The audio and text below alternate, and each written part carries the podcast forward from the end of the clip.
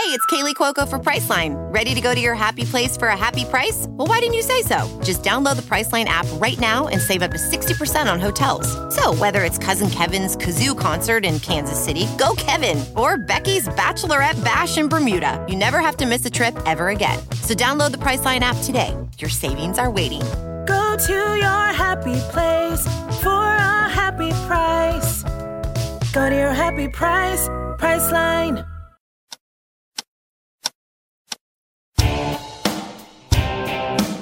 The Catch and Shoot podcast is a presentation of Pure Hoops Media. Catch and Shoot goes well with both red and white and is perfect with a workout of your choice.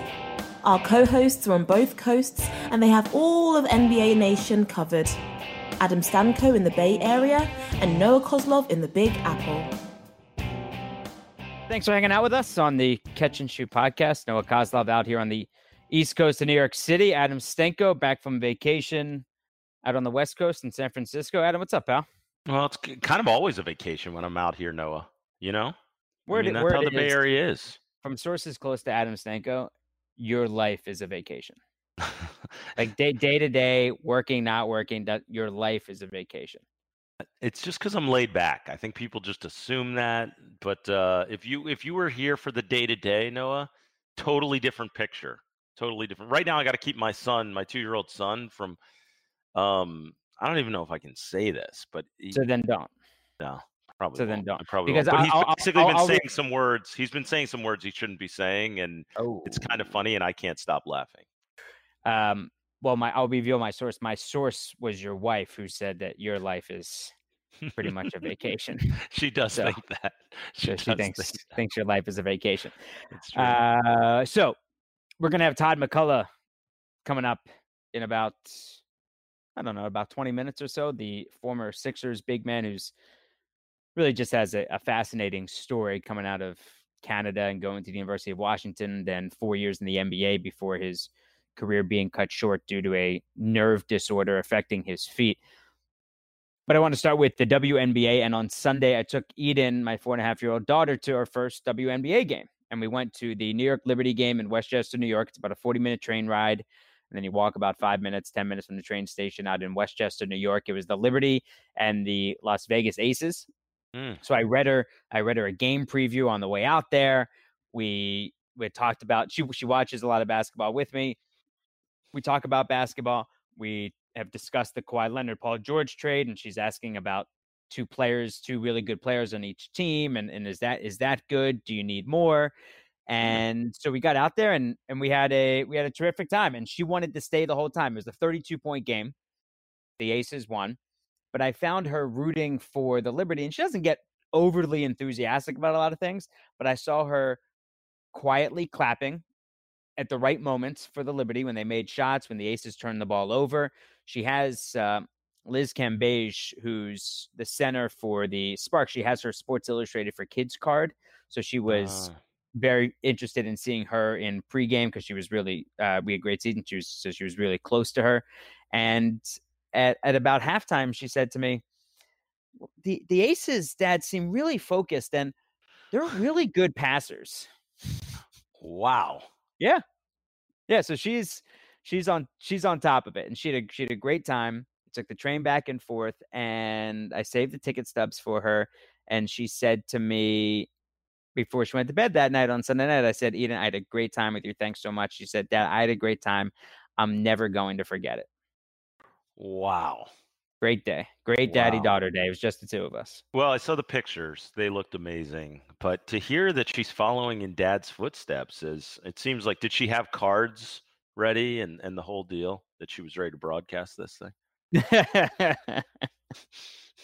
No, but it's- she it's- does- she it's- does- she she's does more like, in- she does like looking at the broadcast boards before I call games. I'm sure. No, they're they're fascinating. But I but honestly, Noah, it's uh it's wild because she seems like she has it uh she she has a greater understanding of the game and what's going on than than a lot of people who call games. So And, and then and then she'll flip to future. then she'll flip to immediately after that. So these three Barbies, they I I like two of their outfits. So she's she's all over the place. And I- and Uh. it's and and I think that's a good thing. What do you what do you got going on this week? Vacation was good? Yeah, it was good. We were up in uh, Lake Tahoe. My my wife's um boss has a has a house that he rents. uh, Not even rents out. He allows his employees whenever they want to just fill out a Google Doc, they can just go um, whenever it's available. So went for the week and um, made a huge mistake though, Noah. Last day that we were there, Lake Tahoe is an amazing place. There's so much fun stuff to do during the week. Um, last day of the trip, right before we decide to drive back to to the Bay Area. So the drive is can be anywhere between like three four hours. Uh, we decide to do river rafting, and it's supposed to be like a lazy river. And so our family, my two, two teenage girls, Avery, Bella, and then the two-year-old Hudson and, and Kate and I, uh, we hop on the raft two paddles. Only one ended up really getting used. Um, so I was doing most of the paddling.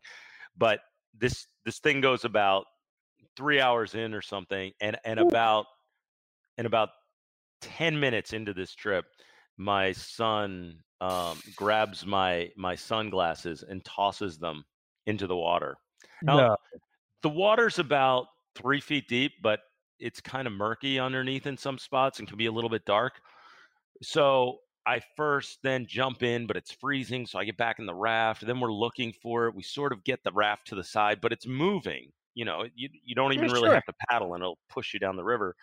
So now, it's, you know, it's not still water. So then next thing you know, we like get to the side, we go back up and decide we're going to do another run through. And my wife and uh, and Bella, my 13 year old, d- decide they're both going to get in the water. Uh, so they both go in to look for the sunglasses. So they end up spending, we, we probably spend like 45 minutes looking for these Right, sunglasses. And meanwhile, right. we're like paddling back upstream. Oh, and what so workout. paddling against the stream. I mean, not that, you know, this. Yeah, but paddling some- against paddling against any current is work.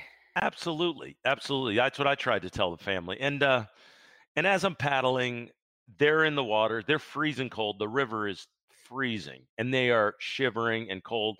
And my when my wife had first gone in, she went in with like her clothes on. So now, I mean, she had a bathing suit on underneath, but now she's got no dry clothes. This whole thing was a disaster. We don't find the sunglasses. We spend about an extra hour. Then then the two of them are freezing the rest of the trip. Uh, my son's continually trying to throw things off the side. We're bumping into branches and rocks and cutting myself up. It it was um, Oh my It- god! it well, was- I, it I. I now know. I now know how Hudson learned all those words. that well exactly exactly. We get to the end of this thing though, Noah, and there's maybe literally 30 yards left, and it's like the rockiest point and the most white watery point that it could possibly be. And there is a group, and a lot of people get stuck on rocks. You'd have to help them push out or what have you. And this group was stuck on a rock because their raft, like halfway deflated. I don't know if it had a hole in it or what the deal was. And so there was a guy in the water, like holding onto a rock as like the river sort of hitting him. And again, it's right near the end of this where you, you know, bring the raft back to the group. Um, and as we're getting, so I'm sitting there like, do you need help? And he's like, yeah. And so we're, as we're going by him and it's all happening pretty quick, he reaches up with his hand to, you know, maybe I can help him pull him into our raft. And as I grab him, we hit a rock and I Oh, no. just elevate Oh and I am floating, and it's one of those moments you're just seeing everything in slow motion, and right in front of me are like two huge rocks as I'm looking face down at them as I'm floating through the air, and boom, smash No. right into the rock. So cut up my knees, my elbow, and Oh, and I'm like, and this guy is like, immediately they were so cons- everyone else was way more concerned. Like I was nervous in the air, but as as I was coming down, uh, I realized I think I could be okay, and I realized I was okay. But I think for my kids, it was jarring. For these people, they're like, "Oh, I'm so sorry." I'm like, "No, I was trying to help you." So, and then meanwhile, it's like the most shameful experience because then I like hop back in and I'm like struggling to get to the end. And meanwhile, you have to understand most of the people on this river are floating down with like a cooler in like, you know, little kids are going like 8-year-olds and here I am like cut up like on my elbow and and my wait, wait, knees. did you find your sunglasses? Never found the sunglasses. I sent them a note though, and they said that if the river gets shallow enough, they'll let me know if they see them in the. you know, Okay. okay. uh, are you are you feeling all right? I'm good, man. I'm good. So When you when so when are you taking vacation? exactly. It's good good thing you're back to your vacation life being at home. That's- oh that's what man, my wife says. brutal. All right, make sure you check out Mike Wise show on Mondays on here on Pure Hoops Media. Also, Buckets, Boards, and Blocks with Monica McNutt and the Pure Hoop Show with Eric Newman and BJ Armstrong. You're not going to get stories like that on the other podcast. Every one of the podcasts is different. We'll have Todd MacCulloch in a moment. All right, here we go. Guys, explain this to me. All right, so Noah, explain this to me. Russell Westbrook to the Miami Heat is a great or terrible idea. I can't figure it out. But I don't I don't think so if he wants to go to a contender, then I think it's a I think it's a terrible idea. But it also depends on who is going to still be there because I do like some of their young pieces. So I like Tyler Herro. I like Bam Mhm. Adebayo. Mhm. They now have they have Meyers Leonard now, right? I think they have Meyers Meyers Leonard. Leonard, that, yep, Right. that He can shoot it. Um, so, I, and, it- but I think it would also depend on what Goran Dragic's future is. I, I would assume that he'd be out. But so I don't think this team would be a contender. I think they would be pretty much in the same spot in the Eastern Conference where the Thunder would be in the Western Conference. And then, of course, the the elephant in the room is Westbrook and Jimmy Butler coexisting. And if there seemingly if there's any organization that could handle it, it would be with Pat Riley and Erik Spoelstra and the culture that the Heat have built. And the Heat are used to having superstars. Yes. And as long as Dwyane Wade is, I think if if Dwyane Wade is still involved a little bit, I think that can also help. But I would lean, if I had to say, is it a if you have to lean one way, good or terrible, I'd say terrible. Yeah, yeah, I, I I would sort of lean that way as well. Although I would, I, I'm fascinated by the Butler Westbrook dynamic in the sense that Pat Riley loves getting guys that work their tails off, and you know the stories about how he runs guys. You know when he was a coach, and then even as an executive, what he demands of his players uh, is legendary. And so the idea that he would get two guys that just love to compete, like Butler and Westbrook to see those guys playing together um, under Pat Riley and the influence they could have on the organization, I think would be great. It is interesting though because you know the one thing that Riley has really tried to focus on over the last few years and really tried to draft for is you know guys that that compete and play defense and, and work their tails off and and guys they can sort of turn into defenders. And and um and it'd be fascinating to see what Westbrook would do on the defensive end if he really was focused and had uh, the staff that was pushing that constantly. I, I you know, you could just see Right, the because potential that's, there. Because that's not something that I think when the average fan watches a game, they see Russ's intensity and they think, "Oh yeah, he's a great defender." Uh, no, he's he's not. He's actually Exactly. horrendous Exactly. defender. Uh, Adam, explain this to me. Give me the playoff teams right now. So pre any Russell Westbrook trade. So as we record this on Tuesday, July 9th at noon Eastern time, the playoff teams in the East and West. And do you have more faith in the Lakers winning the title or the Clippers winning the title? Okay, we'll get to the LA stuff in a moment, but right now, so here's here's in the West who I've got, and we'll go. And I'm basically going to do this, Noah, based on who made it last year and if they're going to make it again this year. And then I'm and I'm gonna go in when I give mine no particular order. Yes. So I'm going just in the order of guys, teams that made it last year. I think Warriors get in. Um, you know, uh, Nuggets get in. Tr- Trailblazers get in. Rockets get in. Jazz get in. I think the Thunder are out. They were the sixth seed last year. I think the Spurs get in. Clippers obviously get in, and Lakers get in. So the teams in the West that would be out would be the Thunder, um, the Kings, T Wolves, Grizzlies, Pelicans, Mavs, Suns. Um, and then on the other side of the docket, I would say that um, the Bucks Raptors, Sixers, Celtics, Pacers all get in. I think the Nets get in.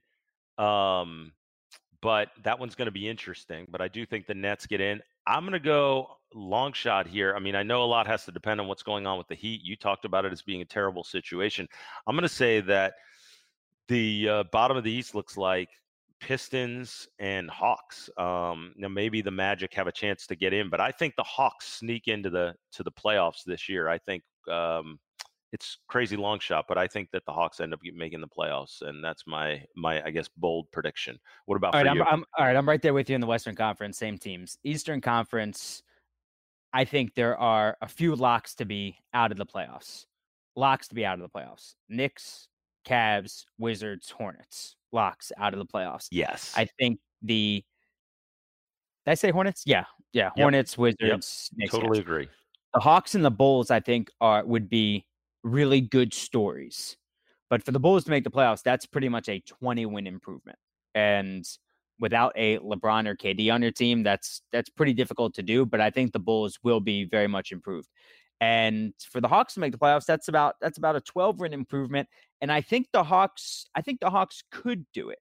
So, but right now, I would I would stick with Bucks, Raptors, Sixers, Celtics, Pacers, Nets as in, and Yep. then I'm gonna. I do actually think Miami ends up making the playoffs. Because also with Bam Adebayo taking over full time at center and not having Whiteside around, I think Yep. that, that does help. Uh, and I'm gonna keep I'm gonna keep the Magic in, and I'm, I don't know if I've talked about on the show before my work with Mo Bamba, and so I had last year they relied on a ton of good health, and they're gonna need good health again. And also they relied on good health with DJ Augustin as being a an 82 game guy, which so it's so so it's ask so it's asking a lot.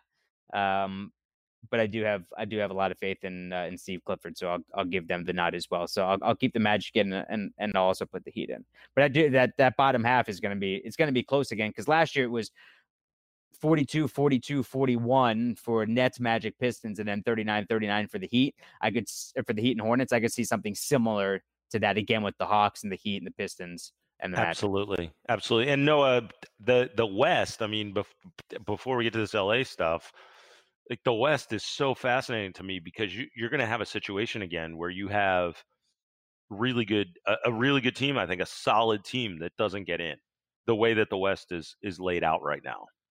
And I Oh and yeah, i I'm- mean, I think I, I think I think the Pelicans are going to be a good basketball team. I think I think the Kings are going to be good. right. Um, the Mavericks will, will definitely be better. I think And- the only I think teams that's that what are, that are locks to, to, be right? out are, are the, the Suns will be out, and I think I think the Suns and the Grizzlies are the only two absolute locks to be out. I don't, I don't think the Wolves are going to be that good, um, but the Grizzlies and the Suns I think are the only absolute two locks to be out. Yeah, and and and also if you look at the West and say go through those teams and say who improved, obviously Lakers did, obviously Clippers did, obviously Jazz did. Uh, the Blazers get get Whiteside. Um, you know, uh, the Nuggets are going to be older and more mature. And think about how young they were as a two seed in the playoffs last year. So and also, and be also, also the, the Blazers are getting back Nurkic yes, from injury. yes. from injury So so I, I think. I think that's significant. I mean, they lose Al-Farouq Aminu and they lose, you know, um, uh, Harkless and they and they lose Leonard. um, Meyers Leonard. But you'll take that trade to have Whiteside and Nurkic in a moment. So I, I, I it's just remarkable to me. And then how about the Spurs? They get Dejounte Murray back. Mhm. Um, they uh, someone else's. Uh, oh, and then Lonnie Walker too, uh, returning for the Spurs. Plus, you now got a year under their belt of of um, DeRozan and, and Aldridge. So I just think the improvement for most of the teams in the West is what's kind of shocking. And there's going to be a lot of really good teams. Obviously, it's going to be a great year and all the parity thanks to Kawhi, which I guess Noah leads us to the second part of this that you asked me. I, I believe in the Clippers more than I do the Lakers. And I know that with Avery Bradley and JaVale McGee and Rajon Rondo, and we see more and more of these moves the Lakers made to fill out their roster. I like what they did. Um, and I think they're solid players for the value. But I think at the same time, I love this Clippers lineup, and and you point at Kawhi and you point at um, obviously Paul George, but like between those guys and Patrick Beverley defensively, and then you know you talk about Harrell uh, up front, then Zubac makes his return. Uh, he re-signs with the Clippers, and then just a, a, string of young guys that you really have to like: Landry Shamet, Jerome Robinson, and I love Mfiondu Kabengele. And so we mentioned all those guys, and don't even mention Lou Williams. So this team, I think, is deep. I think they can play defense. They can go big. They can go small. I like everything about the Clippers maybe somewhat inexperienced when it comes to championship pedigree. But then again, what team is that way? And then you go and say, well, wait a minute. No, they've got Kawhi Leonard, who just won finals MVP. They won 48 games last year. right. And where, where their best player was Tobias Harris for half the season. And then and then Lou Williams carried them in fourth quarters. So they won 48 games last year.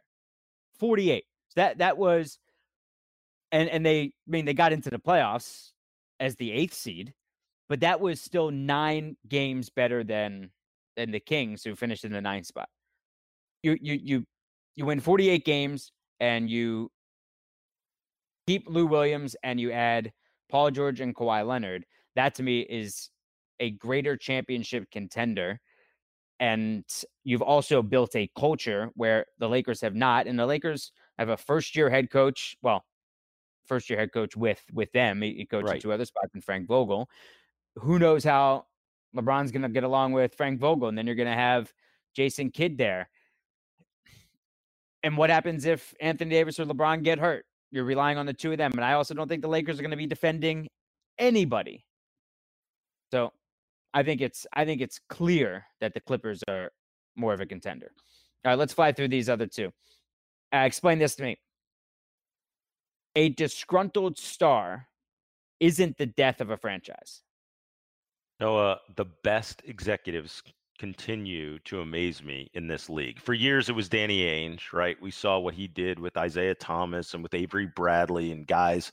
He knew he was going to have to overpay for players, and I think that lesson has sort of carried on to other other executives. And I just am amazed at what David Griffin has done in New Orleans. When we look back at what his situation was a few months ago, what Dell Demps was dealing with, like, oh, Anthony Davis wants to leave and his contract's up next year. Sorry, Pelicans, you're you're done, and no one's going to want to play there. And good luck with your future.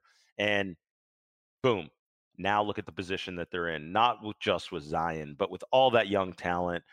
Jaxson Hayes had the amazing dunk in summer league, but but more so the assets and the draft picks. Then go to um, what the Thunder have done. Same situation. Paul George apparently didn't you know want to be there. Well, they turned, or maybe he even did, but they said, well, I don't know about right now but what we have to do is start building for the future. And the haul they got back with, you know, four first rounders, pick swaps, Danilo Gallinari's expiring $22 million deal.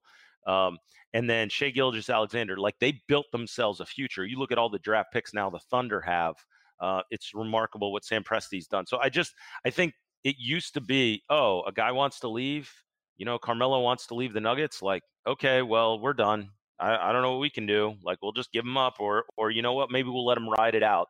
Look at what the Spurs did with, you know, uh, Kawhi. Like yeah, he won a championship with Toronto, but they ended up getting DeMar DeRozan out of the deal, Jakob Poeltl, and uh, a draft pick in the first round, which ended up being Keldon Johnson. So I just think over and over again we've seen these teams succeed in situations when they have good executives and the star doesn't want to be there. Right, except the Knicks right? With with KP. So Porzingis didn't want to be there, and so they made that they made that move and and got rid of him and didn't get back. A, I mean, they got back some, but didn't get back nearly what Paul George brought the Thunder, and then they weren't able to fill those two spots because I do think that they made those decisions thinking that Kyrie and and KD were coming to the Knicks. So yeah, it's not it's certainly it's not a death sentence. We don't know where those we don't know where those picks are going to be, and presumably for the for the Thunder, those picks are going to be in the 20s because of the Clippers' success. But look at what the Nets built with picks at yes. post lottery picks and, and in the 20s. So you you get you get a bunch of those shots, and if you can get two starters post lottery, then you set yourself in you set yourself up for success and and also an identity. And those picks could ultimately be used to package to get something else down the line. Exactly. Sure. Um, Noah, explain this to me. The Vegas Summer League is in trouble. Which seems like the opposite of what we see and hear that Summer League is booming. But where's the where's max capacity? Where's the point of no return for the Summer League? So it used to be, well, now I mean there were, were a thousand media credentials for Summer League, and the concourses are filled, and you're you're filling the buildings with you know tens of thousands of people, and it's an experience for the fans who don't get that close to these players oftentimes during the regular season, but also so Zion plays nine minutes, bangs his knee, shut down. Um, Jarrett Culver's not playing.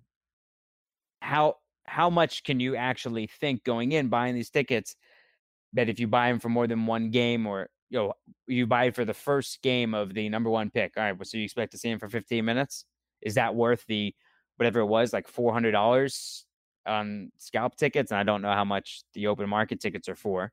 Um, it's Eh, are they are they going to price themselves out and is the experience going to become too much because i then i start thinking for media purposes and I, and I wasn't there this year does the g league showcase become the next thing that where all the media goes because the executives are there and then that becomes that becomes the next thing for the media but certainly won't be the same thing for the fans but i start wondering like you know we talk about it all the time with players sitting out on the road because you can't do it at home and that mm-hmm. experience for fans and how disappointing it is. Well, if these fans, this is if for some of these people, it's their only shot to see some of these players because of for you know financial reasons.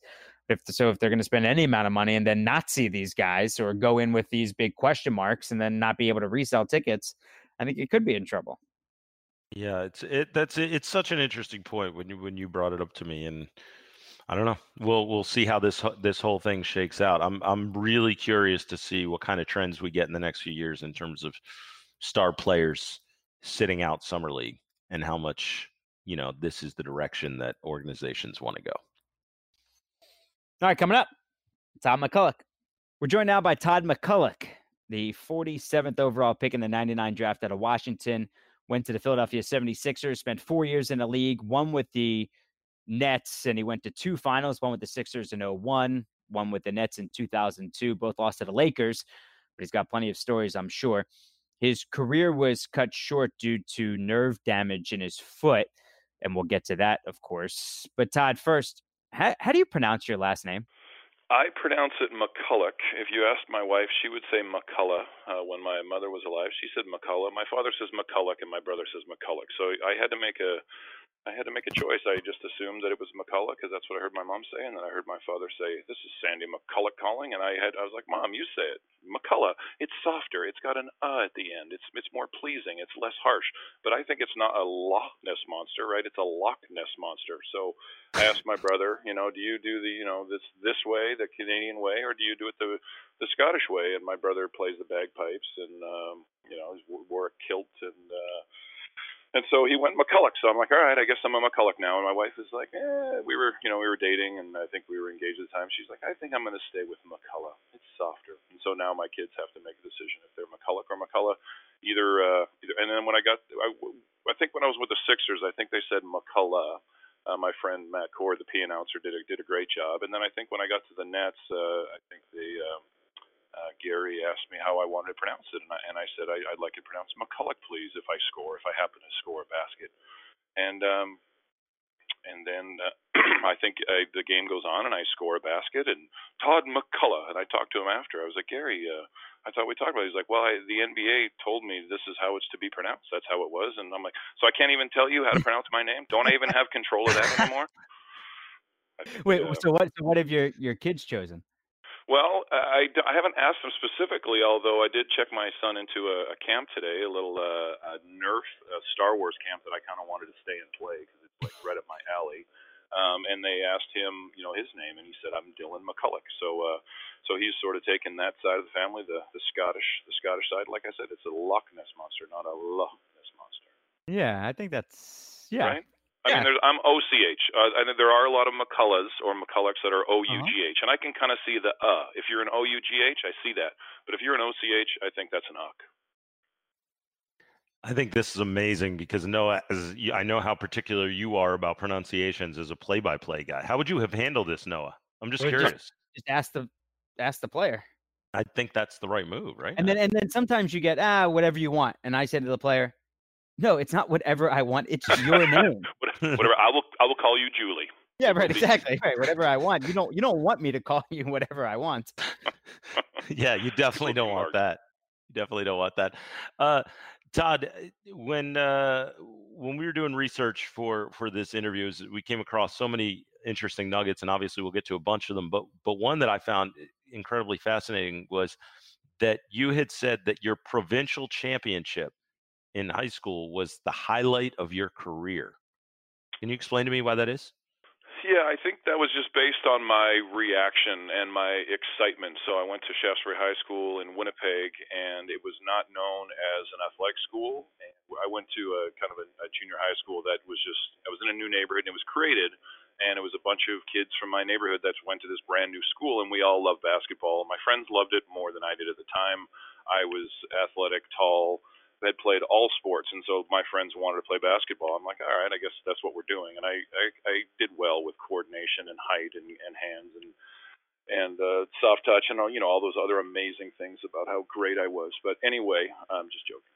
And so we end up uh, getting having a pretty good junior high team and you know winning the conference. And so now this high school has now a confluence a confluence of a new junior high feeder program, and we um, we ended up having a pretty good junior high team and now we sort of mix with some of those existing and now all of a sudden we have a contender and but we're going up against uh, schools that were you know prominent and had won a bunch of championships and I just seemed like Shaftesbury had never won any provincial championships in basketball and are we going to be able to do this? And unfortunately we I was you know I ended up I was six feet at the start of ninth grade and then six six at the end of ninth grade so crazy growth spurt there where I was growing about an inch a month at school and I could only finally dunk as a when I got to six six six but I get to high school and and uh, another little side note we're not allowed to dunk. Dunking is banned in the uh, St James Assiniboia conference. Uh, they they got tired of replacing broken backboards so dunking was illegal. If you dunked it was a technical foul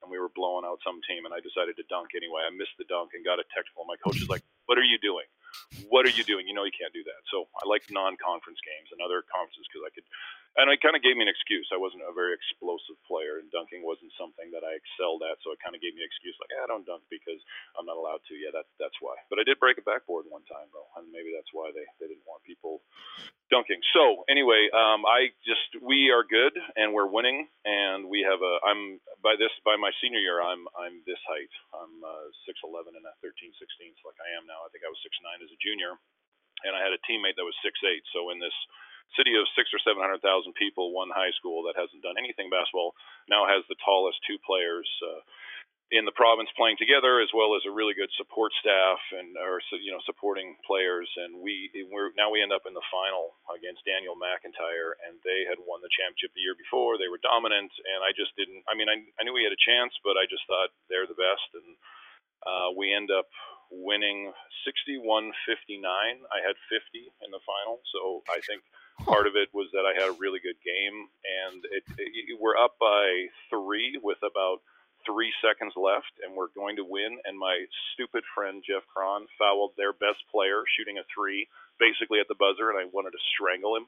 And uh, fortunately, he made one miss two, and all we had to do was inbound it. And so, with me being six nine, they threw it up in the air. I grabbed it, and then the clock went off, and I just couldn't believe that the game was over, that we had won, that we were provincial championships, and it was an out of body experience that I had not, you know, had not happened in my sporting life. And as I went on to all, you know, I got lucky. We, we, I went to the NCAA tournament, and I was lucky enough to go to the finals twice, and I got to play in the Olympics. And at no point did I ever feel that same feeling of elation, where I feel like my felt my feet left the ground. I ran around crazy, and it was just so surreal. And so I think that's why I made that comment. Is I was just it was the most excitement I'd felt, and it was the most out of this world experience from a sports where I was just overtaken by emotion, and I couldn't quite recapture that. Um, although I'm I'm very proud of all of the uh, all of the teams that have been on, all the things that we've accomplished. That one just I, I I was just on a natural high for quite a while after that championship, and then we went on to repeat as provincial championships the next year. But I'd uh, you know I'd put on a few dozen pounds, and I think I had 13 in the final, and I was more relieved that we that we won, and that uh, I wasn't as good as a senior as I probably was as, as a junior. So I needed to get back in shape before uh, before joining the Pac-10. Todd, I'm I'm sure Noah has a follow up about a bunch of that stuff, but is that the same friend Jeff who uh, was trying to win a radio contest by getting the most famous person to call in? And yes, yes, that is the same one. Hey, buddy, I need your help. What do you need your help with? Oh, I got this. Uh, there's a radio promotion in Vancouver here, and the, and the goal is to have the most famous person call in. And if they determine it, we get tickets to a hockey game for the Olympics. And so he helped me. I'm like, yeah, sure, buddy, but I'm not, you know, maybe in Winnipeg in my hometown, or maybe in Philly, or maybe, you know, in Vancouver. I don't even know if people. He's like, no, man, get Steve Nash to call in for me. I'm like, you suck, friend. I disown you. I don't, you know. And he was like, what? He didn't even, he didn't even hit him like why I would be offended, but I really was. I thought it was actually pretty funny. Have you? Is there is there a video of that provincial championship when you dropped? When you dropped uh, I I think I do. I think I probably do have it on VHS, and that was 1993. So if it hasn't just disintegrated, I do need to transfer all of that, all of those game films to. Well, I guess DVDs are basically obsolete, so to some sort of uh, digital media. But I, I do. Uh, I'm pretty sure I have that one on tape. I, I want to. Uh, I want to know if you've how often you bring that up to Jeff, and if he is if he had seen that tape since.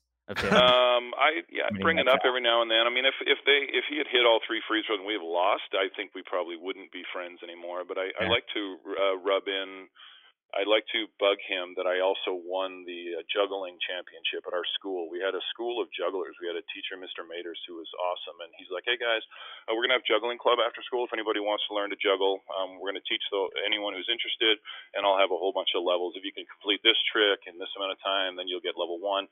So it, the school just kind of got bit by the juggling bug, and we were known as the school of jugglers. And then there was just, you know, I don't know, 50, 100 people that would stay after school and learn all these tricks and then we thought we'd have a juggling competition. And so uh, Jeff was probably the best technical juggler. He had, you know, he could do. I don't know if he could do five, but he he could. He was really really good. He could do juggling pins and and things. And I was uh, I was more of a performer. I was I had you know pretty good skills, but I was a good performer. And so it came down to the final and the whole school judged, and uh, I could juggle basketballs because I have giant hands. And when I finally dropped, I went and did a layup. I think I actually missed the layup, um, but I won on performance, and he thought it was BS that it was you know that people voted for me because I could juggle basketball. I'm like I was just a better performer than you. Technic, you know, it's not all about that. It's about the judges. So how, how many basketballs? Uh, three, three, and so I, you know, that's that's tricky because they they got to bump into each other, and you got to be able to sort of palm it. So I I haven't done that in a while, but uh, I think juggling probably it probably helped my hands in my ability to catch the basketball, which was something that I was sort of known for, and I think that probably didn't hurt that I spent a lot of time working on juggling tricks and uh, working on hand-eye coordination. Yeah, I'd imagine so that, that didn't hurt. What about being so you said in, in ninth grade you, you started as six foot and yeah you ended up at six six at the end of ninth grade. So growing up, what and and being taller and, and bigger than everybody else, what what was what was that like off the field of competition for you? How'd you handle that? Uh, it was. I, I'm from a tall family. My father is six six. He may have shrunk to six five now. Um, I, I have an older brother who's actually in the uh, Canadian Air Force. He's six six, so he's kind of pushing the limits of of uh, you know fitting into some of those uh, cockpits in military aircraft. And my mother, when she was alive, was five foot eleven. Uh, my dog was about one foot two. Chainsaw Yorkshire Terrier. Once got his tongue stuck to a stop sign pole. It was so cold. I'm like, you're trying to kill us both. He's looking at me like, hey, my tongue stuck. I'm like, he, he did the dumb and dumber. He did the Dumb and Dumber, yeah, or the or the Christmas Story, and he got his tongue stuck to the pole, and I'm like, now we're both gonna freeze. So I had to I had to yank his tongue off the pole. True, true story. And uh, and then speaking of a Christmas Story, I mean, well, I'll just jump ahead a little bit. I was doing radio with uh, uh, Tom McGinnis, who I absolutely love. He was uh, is and was the still is the play play by play friend of our uh, podcast, and, right, and a guest and a guest on our podcast. Yeah, he's uh he's amazing. I miss him and I miss working with him. And uh, one day we were we were playing the Houston Rockets. He and I were you know behind the desk back when we got to sit front row, which was you know a great way to watch NBA games and do radio. And Yao Ming ran by us, and he's a big man. And he's like, Todd, look at his legs. I'm like, yeah, Tom, those are some those are some big legs right there. And he's like, yeah, look, look how big they are. I'm like, yeah, Tom, you've seen a Christmas story, right? And he goes, nope. And I'm just dumbfounded that anybody could say no to that question because it runs on TBS 24 hours a day every Christmas. And how could Tom say no? And so I'm just dead air. And you guys know dead air on radio is not good. So I got, mm-hmm. I, I don't even know how to respond to him saying no to that movie. And he's like, well, go, you know, go on. What's, what's your, what's your point? Like, why are you bringing that up? I'm like, well, Tom, in the movie, there's a leg lamp fragile, and if it was modeled after Yao Ming's leg, it'd be like a giant leg lamp. and he's like, "All right, can we get back to the game? There's an NBA game going on here." And I'm like, "I'm gonna get fired. This is my first year." I'm like, "What am I doing? I'm gonna I'm gonna lose my job." And uh, and then my buddy texted me, he's like, "Dude, I almost drove off the road." Because I think everybody at home knew what I was talking about, but uh, Tom just hadn't seen that movie at the time. Um, so anyway, I just I I jump and digress, and you know I advanced a few years there but but growing but growing up was it was oh, it right. was it, diff- was it difficult on you emotionally ever? No, I had nice people around me that didn't make fun of me. Uh, tall family um, was always playing some sport, some season, so I was always coordinated. I, I didn't, I didn't really go through a gangly phase. I mean, I, I was stretching out quickly, but I kept my coordination. Uh, the kids were nice to me uh, for the most part. I was nice to them, and so people weren't giving me a hard time. I mean, I definitely stood out in the in the hallways, and uh, I think you just you only have your own perspective, and you don't really know what the optics are like on the other side.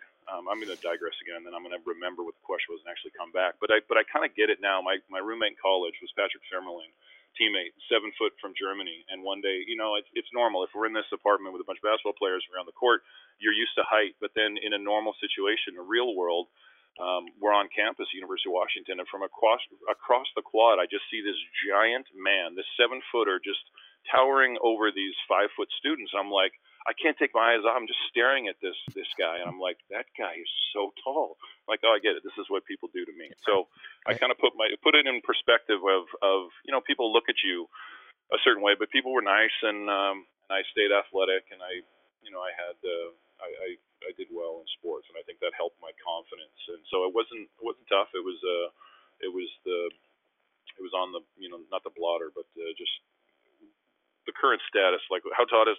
Hey guys, I, I grew another inch. I'm I'm six two today. Hey, great. And then two months later, hey guys, I'm six three. I got measured last night. Nice. So a friend of mine made me a T-shirt that said I'm six nine. Yes, I play basketball, and the weather's fine up here. So I've still got that uh, got that T-shirt. It's a little a little outdated now, but it, it doesn't fit either. Nothing fits anymore. I, in fact, I have a jersey up at a local establishment here on Bainbridge, and uh, and a friend of mine went. They were there with their daughter, and he's like, "Hey, Camden, this is uh, that's that's your friend, uh, my friend Todd's jersey there." And she's like, "That's not his jersey. He can't fit in that."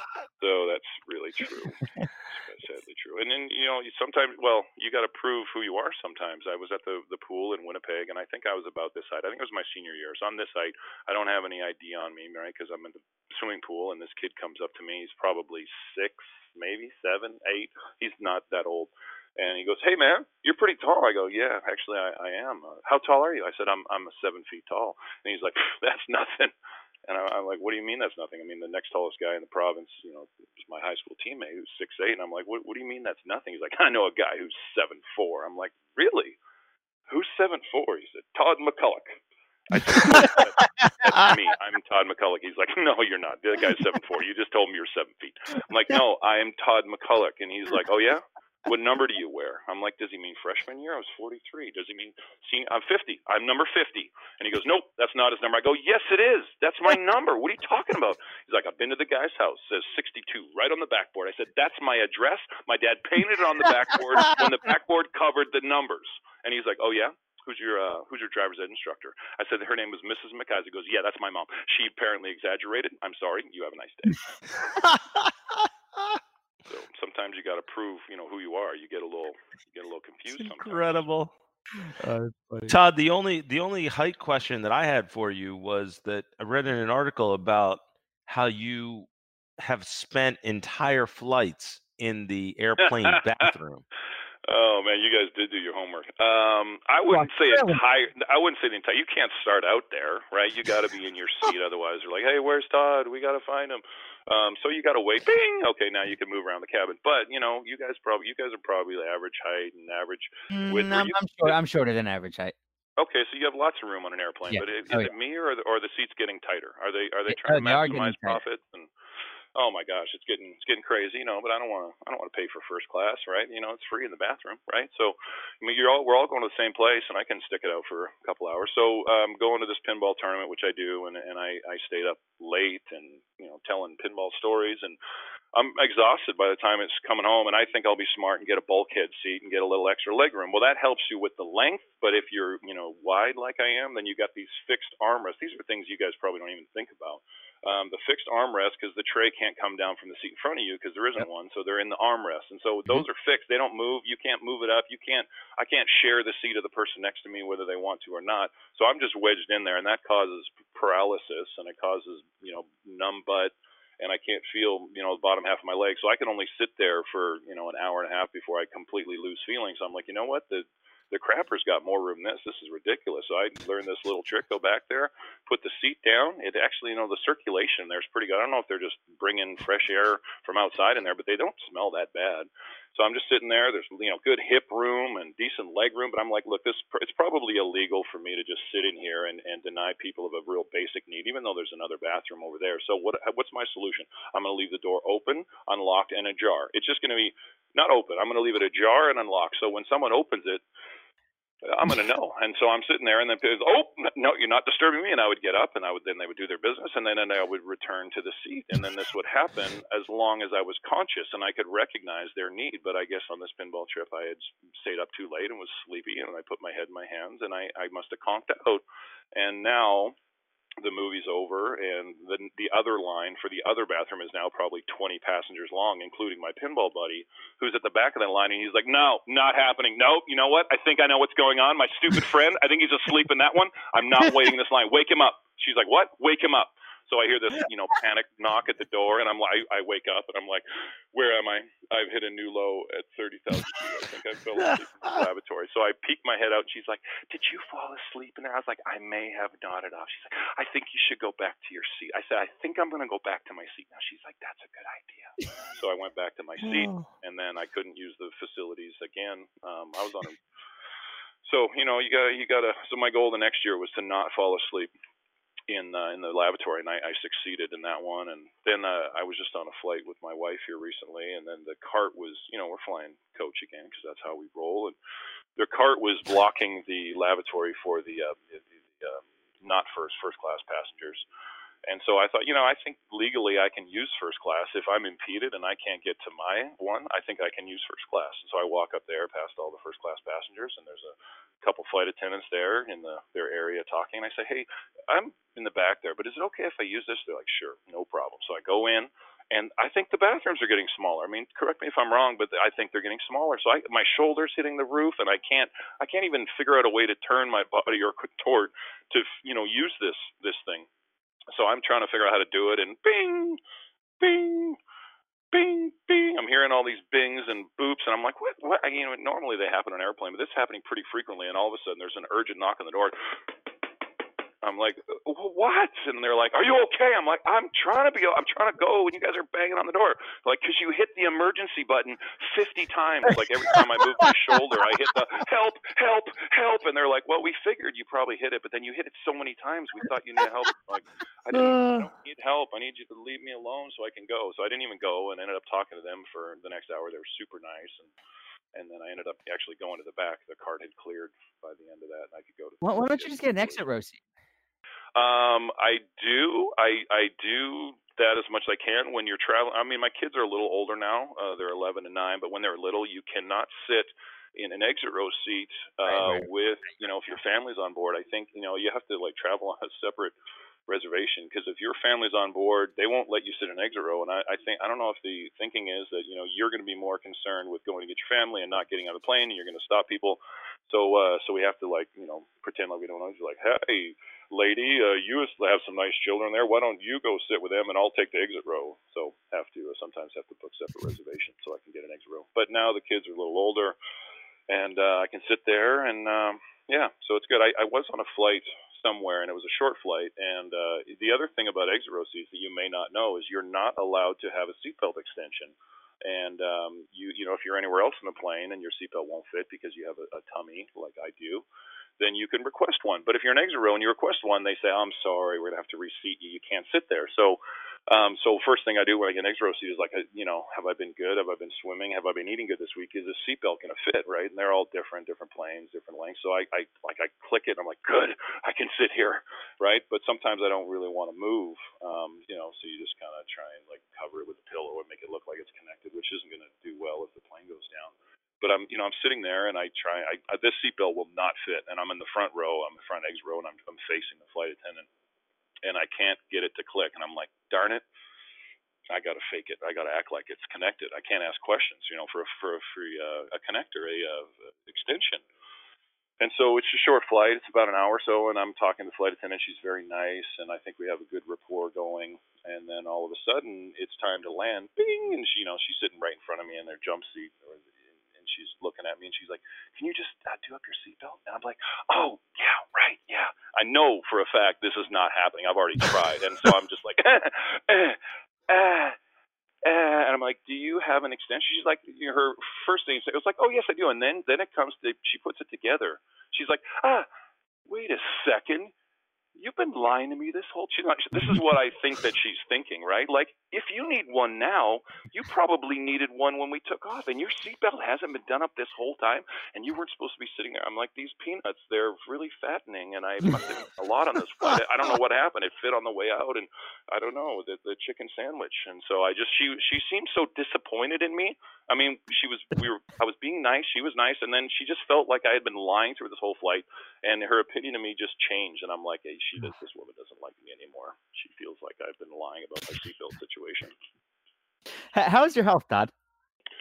It's okay. It's okay. I know I drop a few. Um, I still, you know, I'm still battling uh, neuropathy, which is the, what what caused the uh, my d- demise from the NBA, and so I'm still dealing with that. So that's you know, it's nerve uh, irritation. I kind of feel like I'm wearing a shoe size five sizes too small. I feel just feet just feel um, compressed and irritated, and I sometimes I felt like I'd walked a marathon. Just they just felt sore, and and then parts of my feet would be numbness, and I, I think I stepped on a pinball bulb one time. I was in some flip flops, and I, I a pinball bulb from one of my games had fallen on the ground. I popped it and stepped on it, and uh, then I went to physiotherapy later and the physiotherapist said, "Do you want me to remove this shard of glass that's in the bottom of your foot?" And I was like, "Yeah, you know, I don't feel it, but um, you know, it's probably causing an infection." So, uh, so there's some there's some sort of some dead areas, and then some other areas that are sort of you know burning and tingly, and and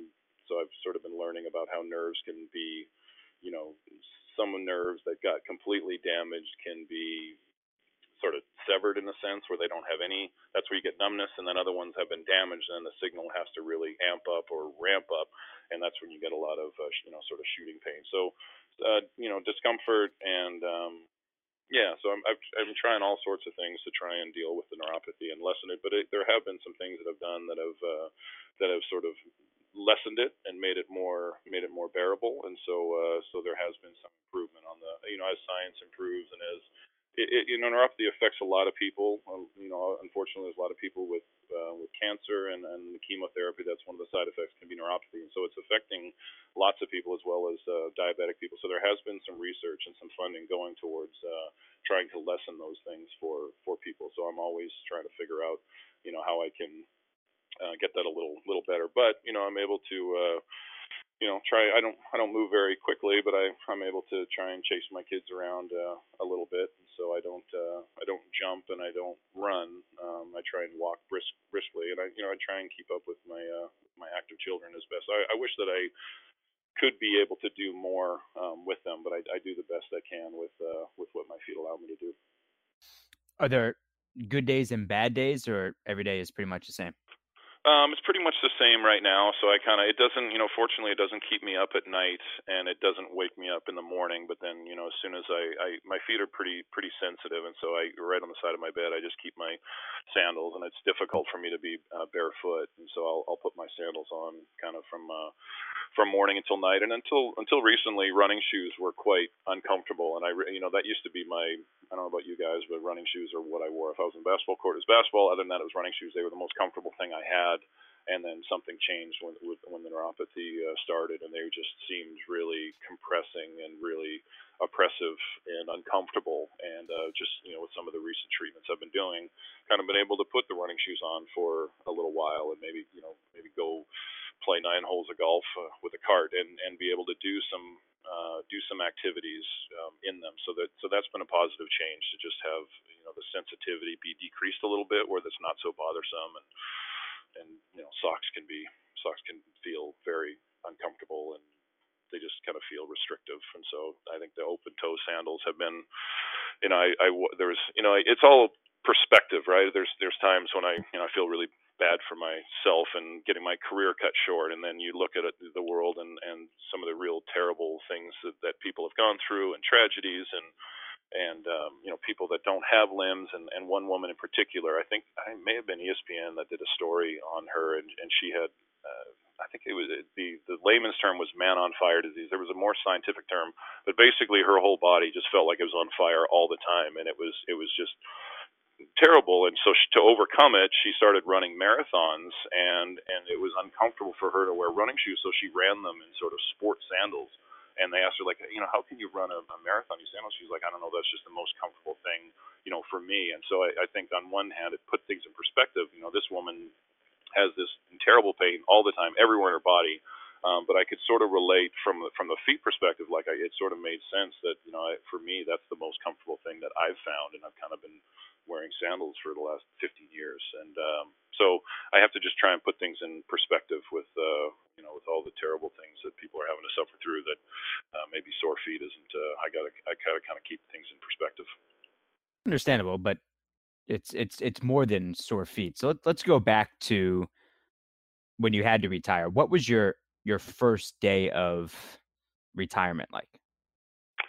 Uh, it's, bad. Um, you know, I'm not. I try and be an upbeat person, and uh, didn't really understand depression, and hadn't really gone through anything like that. Things have been going pretty well, you know, in my life up until that point. So it was just a lot of confusion and couldn't understand what was wrong with my feet, and I, I feel like I used to look up in the stands and see 20,000 people there, and I just thought, you know, all of those people's feet are fine. Why can't I just have a, you know, a pair of their, their feet? So I was really, I just couldn't figure out. It wasn't a typical injury. It's not, you know, I don't know if any other NBA players have had to retire because of neuropathy, and uh, I think, you know, we're used to athletic injuries that have, you know, a cast or, you know, rehab is six months or an ACL. There's all this you know what what kind of injury you have, and there's a track record, and you know when you'll be back. And so for me, I was just trying to figure out like how do I fix this thing? You know, what pill can I take? What surgery can I have? And when am I be back? And they just you know the doctors and neurologists unfortunately just weren't able to give that kind of a timeline about you know this isn't something that we typically see athletically, and we don't really know what to tell you about what the prognosis is going to be, how long it's going to last, and when you can get back on the court. So it was it was really sort of an unknown. And so I went, you know, I went through a difficult uh, difficult period where I was just uh, couldn't figure out you know why this was going on and and how my career could be ending this way. And I was just really starting to get my confidence as an NBA player. And so we talked a little bit about my high school career and I was a confident high school player and I knew how important it was to that team and then we get to the University of Washington and after a you know a couple years of transitioning I redshirted my first year and kind of had a physical change got stronger got in shape and then started to realize you know I I am a good college player and this team depends on me and I know my value and if I can play well my, I'm going to give my team a chance to win and then you know you end up in the NBA and I was just like, I don't, I don't belong here. I'm not as good as these guys. And I'm playing, uh, you know, against Charles Barkley and Akeem Olajuwon and Shaquille O'Neal and all these guys. And I don't, you know, what? I'm just, you know, Todd from Winnipeg. And so I, it took me a little while to get my confidence. And I mean, I, I did have the skill set, but it, it's as much a mental game as it is a, a physical game. I had teammates that believed in me. I had coaches that believed in me. And I think inside, I think I knew I was a good player, but I just had to I had to change my my thought process. I used to get into the games as a you know as a rookie, and I wouldn't play that often. I mean, I think of, the fifth big man, I was either fourth or fifth in the lineup, and we had Tyrone Hill and Matt Geiger and Theo Ratliff and Nazr Mohammed and a lot of bigs that were playing ahead of me. So it was, you know, it was only in certain extreme situations where I would even get some court time, and then maybe the big guys ahead of me would get healthy again, and so then I would end up sitting on the bench for 10 or 15 games, and I would kind of forget what game action was like in the NBA. I think in, in high school I played every game, in college I played every game, and you, you, I think you get confidence knowing, uh, you know, what to expect, and you get into a rhythm. And then now, if you're only playing you know every tenth game or something, it was it was hard for me to go in and, and execute. And so I would go into the games not trying to make a mistake. Like I can't mess up. I gotta guard my guy. I gotta not make a mistake. And that was my that was my thought process. And that was that was wrong. And at some point I, I realized, or maybe somebody told me, you can't just you know go in and not make a mistake. You've got to go out and impact the game. You've got to get your opponent back on their heels, and you've got to force the action and attack them, and you know make them make mistakes. And so I had I had the wrong approach and it took a few years until I kind of figured it out. And then next thing you know, I'm with the Nets as a starter, and I'm starting to get my confidence. Jason Kidd is instilling in confidence in me, you know, the coaches, my teammates, and I and I realized like, you know what, I can be uh, an NBA, I can be a starter. And and at first it's daunting. You know, it's one thing to be somewhere on that 12th to 15th man uh, and it's another thing to be a starter and think I'm going to be going up against Shaq one night, and then Tim Duncan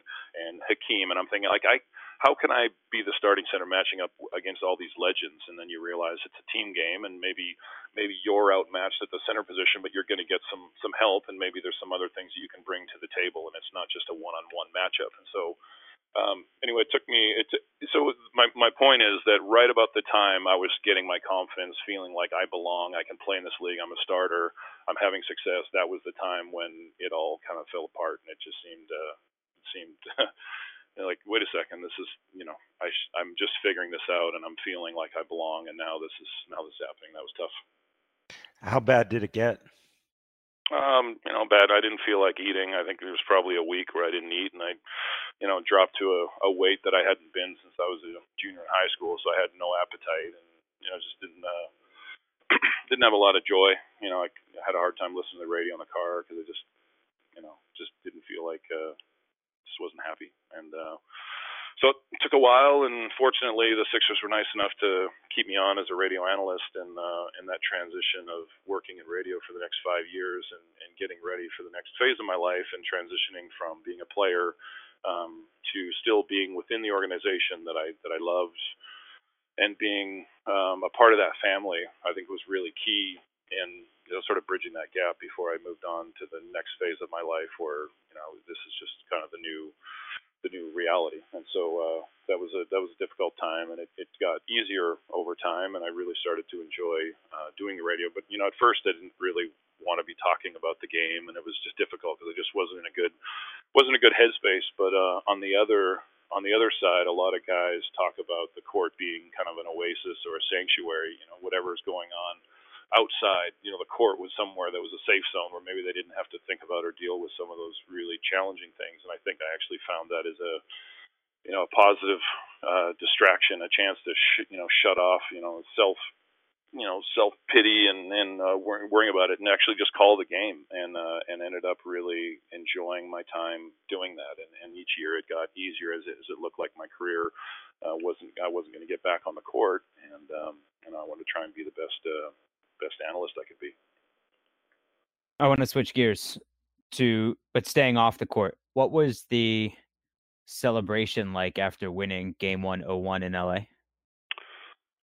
Uh, that's that was amazing. Um, you know, we're not we're not cra- cracking champagne, of course, but I think we opened a lot of people's eyes. I think as a team, we believed we could we could win. We knew it would be tough. That was a, a very formidable Lakers team. They had proved it the previous year by winning the championship, and I think they'd even gotten stronger. They had not lost a playoff game. They won round one straight, round two straight, round three straight, and you know we were sort of hearing people theorize like this is going to be the first NBA team to win the championship without even losing a game, and they had a home court advantage, and then we go in there and Allen goes for 43 in overtime, and just you know he's not listening to all that uh, all that talk, and uh, and so by by taking game one, I think it made people think like okay maybe this is going to be a series, and uh, and we're going to have another game in LA, and then we're going to go back to Philadelphia for three Um, so if you know, obviously the home court is is important in uh, in sports, and so if if we could have taken care of business and, and won a couple more, we wouldn't have had to go back to LA. But turns out that that Laker team was uh, they were they were you know if you're, you're not going to uh, sweep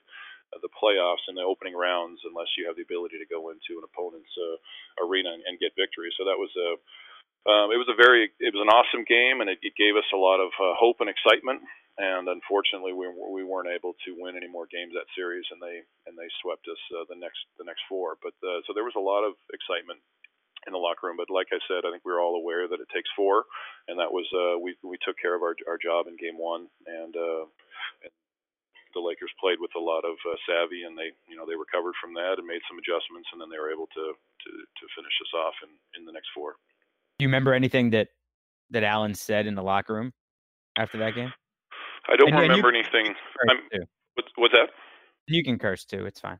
Uh, I um, no, I don't. I just remember the mood being really, really good. And I remember Allen Iverson stepping over Tyronn Lue. You know, that's something that I remember about uh, about that game. And I think there was a lot of excitement for Game Two. And um, yeah, I, I don't remember anything specific. Just just guys, you know, we came here. I don't think any, you know, I don't know how many. Uh, Philadelphia obviously believed we could we could win. I don't know uh, if the rest of the country felt like we could make that a a series or or get a get a win. But um, unfortunately, there were some close games in that series, and I'm not sure that the the final tally of four one was in, indicative of of uh, some of those games are pretty pretty close. You went for 13 and 5 in that game too, which is pretty cool against Shaq considering the way you talked about confidence earlier in the podcast. But I'm curious just on that topic of confidence and, and, and on Allen Iverson, what's it like playing with Allen Iverson on on a daily basis? So much fun. Um, the guy's incredible, pound for pound. I think the best player ever, pound for pound, and uh, just has a an amazing desire and plays every game that it's, is last and sacrifices his body and it just it just killed him to lose. So he did everything in his power to will us to victory and he had the skill and the athletic ability and the toughness to do that a lot. And so just being on the court with him was uh was a ton of fun and I, I think at one point somehow we were playing the Raptors and we get out on the break, and it's it's Iverson and I on the break, like two on. I don't even know how that how that happened, how I even got ahead of anybody. And he was in a race to be the scoring leader. I think he may have won the scoring title that year. And every point counts, and he could have laid it up, and he, for some reason, he gave it to me, and I slammed it down. And I just I just remember, you know, some of those those moments of how much fun it was to be on the court with him because he just he played so hard, and uh, you'd never. Uh, he would never quit. So he was just he was just a ton of uh, ton of fun to be around, like a larger than life uh, personality that you just he had this you know this. Uh, he just his teammates wanted to be around him. You know, fans wanted to be around him, and uh, we we loved him. in, in Philadelphia It was a you know a huge reason why we why that team was so successful. I think everybody really understood their roles. That uh, he was. Uh, I think he I think he dunked on me in practice one day. I think it was I was guarding for the pass, and he just went straight up and dunked it on me. He's like, "Come on, Todd. You, don't you remember at Georgetown? I I could jump. You don't know I could do this." And I was like, "No, nah, I, I was pretty well aware that you could do that. It just he dunked on me quite a quite a bit." Huh? Do you ever uh, do you ever go to Fridays with him after a game? I did. Yeah, I went to Fridays with him. Oh, well, I wasn't with him. I, you know, when I first got there, I was learning a lot, and he was like, "Have you met Allen?" I'm like, "No." He's like, "Yeah, he's he's awesome." I I know, and and people get talking about Fridays, and I thought Fridays must be some nightclub or some some prop some popular Philly club called Fridays. And then I find out it's you know TGI Fridays right there by you know PCOM on City Line Avenue, and that's yes. where he would hang out. And and I went there with my Winnipeg friends, and we were sitting in a different booth, you know, close to the bathroom. And so at some point, Allen got up from his group of friends and walked by my table to use the facilities. And we'd been teammates for I don't know a month or two, and you know, I loved the guy and had we were having we had a good rapport and and I'm like, hey, Allen, uh, I don't mean to bother you, uh, but can you sign an autograph for my friends from Winnipeg here? And they were like, yeah, sure, man. I'll, you know, sign sign an autograph for your friend. I'll take a picture. But he looks at me and he's a, but who the hell are you? And I'm like, what? He's like, gotcha, sucker. I'm like, that is not funny, Allen. You're making me look silly in front of my friends. And he's like, yeah, sure. But who are you? I'm go, what? Are you serious? He's like, come on, man. I'm just messing with you. Don't take it so seriously. So, you know, I think he and I used to play around. You know, I think uh, he was there with his friends, and I think I was there with my wife one night, and we came out and he was making fun of big guys like, yeah, you you big guys, you just lumber down the court and you you do this and you I'm just a big guy, post up and and then I just I think I did something like oh you know what should I do? What you do? And I just like fell like I just hit the deck uh, outside of TGI Fridays like go to the lane and pretend to get fouled and go to the free throw line and just you know just fell down on the ground. His friends thought that was kind of funny that I was imitating an Iverson drive, you know, drawing contact and getting some of those star calls. so it's uh, where were you when you got the call that the Nets had offered you six years, thirty-four million. I was in England visiting my brother. My brother, like I said, is in the Air Force, and he was over stationed there. And I thought it'd be a great chance to uh, to go visit him. And so I'm uh, I'm there, and we're negotiating. And I'm talking to my agents, and they're telling me what they're going to ask for. You know, the mid-level exception for six years. I'm like, don't do that. And they're like, what do you mean don't? I'm like, you, they, they are going to cut off negotiation. They're going to end it because you're being unreasonable. Can you just be reasonable? Because I just feel like they're going to just say, no, these, these, these guys are crazy. I don't want to deal with them. I'm like, can you just tread lightly and like, look, we're really good agents. We know what we're doing. Let us do it. I'm like, okay, but just, can you just not push it too hard? Because if they don't want that number, that's fine. We can take less, you know, I don't want to, I don't want to end negotiation. They're like, just let us do it. I'm like, okay, please.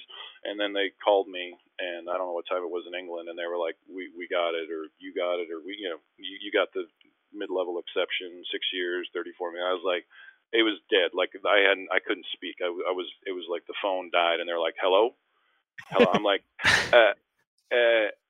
I had, they're like, "Are you there?" I'm like, "Yep, yeah, I'm here." And then my brother walked in, and he's like, "Hey, is it is it going well?" And I was like, "Just hold on, hold on. And then uh, you know, I ended it with I was like, you guys are the best agents ever. Thank you so much. Like you earned this.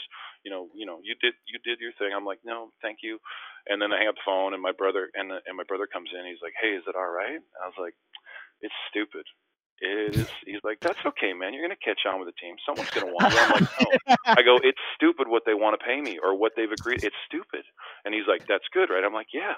It's really good. Couldn't sleep that night. Stayed awake. Big smile on my face. Went out for some went out for some uh, Indian food that didn't sit well with me, but I was like, this is, you know, it's kind of crazy. I mean, I just, I think that there was a time there where where teams were paying on on potential and sh- you know guys show promise. And I think it was a big man summer where there was a need for big men and I played well in the finals. And I think I think you, if you had a chance to get somebody that you thought was going to you know help your team then then that was sort of the going rate. So there was a lot of you know, there's a lot of questions from people. I think uh, uh, Ramsey, I think on the, uh, I don't know if it was ESPN.com or where it was. It was like most questionable signings of the summer. You know, number one, Todd MacCulloch. You know, why would you give somebody like that all that money? And I'm like, I, I totally agree. You know, I, I, I mean, I'm right there with you. I mean, what have I done? But uh, you know, it, it, I, I think one of the things. I mean, I'm, I want to do. It's, it's crazy, right? The money's crazy. It's crazy now. It was crazy then and you just I just wanted to do well for the people that hired me. I wanted to do a good job for them. I wanted them to feel like I did the job they brought me there to do. And uh, I feel like in my year-end meeting with uh, Byron Scott with the Nets, uh, you know, they'd brought me in as a starter and they'd give me that contract. And at the end of that year, we'd had a successful year and we went to the finals and and he sat me down and said you know i just want to let you know that you you you, you exceeded our expectations. We knew you were good and uh and you have exceeded the expectations we had for you. And i just thought okay well thank you so much. That means a lot to me that you guys brought me here to do a job and all of us are making crazy salaries but if i have uh, done the job that you hired me to do and this is the going rate and i if i've exceeded that um then i'm you know i felt like that's what I could control. And uh, so I always I always wanted to try and you know make the bosses happy and make the team happy, and and it it gave me some uh, you know. Uh, it made me feel good that they had brought me in to help, you know, to play that center position and and um, and help the Nets get to one of the two finals that they've gone to as a franchise. Well, you were definitely worth it. You averaged ten and six that year, and Dwight Powell just averaged ten and five and just got three years, thirty three million. So um, I think you were underpaid for that for that time in uh, in in New Jersey. When you when you played with with Jason Kidd, uh, the the passing exploits you always hear about, but actually receiving passes from Jason Kidd, the, it, how different is it from any other point guard that that you played with? Um, I was it was amazing, and I was fortunate that I've had a chance to play with Steve Nash on the Canadian national team. Uh, I think I don't know if I, I I can't remember the first time I played with Steve Nash, but it was a real treat. Like as a big man, to play with someone that is that good, that sees the court, they're doing like 95% of the work for you, and they put you in a position to score. And with the lookaways, your defender isn't expecting it, and if you you know you play with somebody like that, and you're always ready to catch it. And I think you're a little bit ahead of your defender. And then they basically just put you in a position to be super successful. And they get the you get the jump on your defender, and you just got to finish it. And so when I you know I didn't just randomly start negotiating with the Nets, uh, they had made a trade for uh, Stephon Marbury to get Jason Kidd, and so I I knew that the Nets were interested in me. I also knew that they were going to be a different team than they were the previous year. You know, having Jason Kidd running the show there, as well as some of the other moves they made. Kerry Kittles was coming back from injury, and so that's you know my the agents, my agents and I were seriously really looking at that at that franchise. And I remember uh, calling Steve and saying, "Hey man, I'm thinking about joining with the Nets." You know, or may, maybe I had signed and said, "What's it going to be like playing with Jason Kidd?" And he's like, "Imagine playing with a way better version of me." And I was like, you know, he's being humble Steve, but I was like, I would love to play with someone, you know, Steve thinks that, uh, you know, playing with a way better version of himself. I'm like, if that's what it's like, then I'm sign me up. And so just playing with him was so much fun. These are these are guys that they want to get you the ball, they want to win, and and they've found a way to do that. And if they have to score, they can. And J Kidd was super clutch for us, and, and Nash could score uh, at a whim, and obviously later winning two MVPs, he you got to be able to do more than pass, and he did it all. Um, but I, I think there was I don't know if it was a playoff game or a regular season game. I think it was a playoff game, and Jason Kidd before the game was like, "Hey guys, we're going to win tonight and we're going to do it without me scoring. So you guys be ready. I'm, I'm going to pass extra tonight and we're going to win and I'm not going to get a point. How's that? I'm like, that, that works for me. so to have someone that's actively looking to distribute the basketball was pretty incredible. And, and so I, I, I took a lot of pride in my ability to catch the ball. And I think the first day of training camp, um, I was, you know, I thought I was ready, and Jason fired a no-look pass that bounced off my hands and went out of bounds. And I knew it was one I could have caught, and I don't know why I dropped it and one of my teammates that maybe didn't know me or was like, "Hey man, that's Jason Kidd, man. You got to be ready." I'm, and I'm, I'm, I what? Can I drop one pass? I was ready. I will be ready, and I, you know, I, I don't think I dropped too many uh, after that, and um, and it was just, it was amazing to just be ready because uh, if he if he was looking at you uh, or wasn't looking at you, you had to uh, you had to be ready for him because he was trying to find you and, and make you put you in a position to be uh, successful. And so I always uh, I always wanted to keep the hands ready because he you know, he was so good with his right hand, so good with his left hand. We used to do a drill where the, the strength conditioning coach would say, "All right, we're running up and down the court. Put the ball in your strong hand all right, and this time put it in your weak hand. And when he said put it in your weak hand, Jason Kidd would just run behind the ball, not touching it, refusing to acknowledge that he had a weak hand, and he would just run without his hands on the ball. I'm like, that's pretty cool. That Jason's like, yep, I don't have a weak hand, coach. You might as well call it left because it's not weak. I, I read a, I read a quote that at the time J Kidd said that you were by far the best center I ever played with. Yeah, I thought that was a joke when the reporter. I didn't believe them. I think I laughed, and I'm like, "What? Who's messing with me?" I just couldn't believe it. And then, you know, that gets back to that confidence we were talking about. And that was uh, that was the first game I was with the Nets, and we were playing the Wizards, and it was when Jordan had decided to come back uh, to the NBA, and I was, I missed him. Um, I the year that I came to the NBA, Jordan had retired for the second time, and I thought oh, I missed my chance. He's not coming back again. And uh, and then a couple of years later, when I'm with the Nets, he's a wizard, and I get to play against him, and it's his first game as a wizard, and I'm like, this is ridiculous. I can't even take my pregame nap. I'm so excited. I'm going to be on the court with Michael Jordan, and, and the PR director gave me the microphone. We were playing in Green Greenville, South Carolina, Greenville, South Carolina, and it was not an NBA city, and I assumed Jordan had never played there before. So I get the mic to address the crowd before the game. I'm like, hey guys, I just want to. Uh, you know, thank you for coming out here tonight and supporting NBA basketball. And uh, we got two very good teams that are going to do battle tonight, and one very special player who I believe is making their first appearance, you know, here in Greenville. You know, insinuating that, and then I go on to say a few more things. I'm like, "Hey, this is my first time in town. You got a beautiful city. I hope you enjoy the game." And basically saying, "I am the special player that you guys have all come to see tonight. I hope you enjoy my performance." And I hope that got across. And I, kind of heard the crowd laugh a little bit. And then we go to jump center circle, and Jordan walks over and he's like, "I like that. That was funny." I'm like, "I can't believe you talked to me."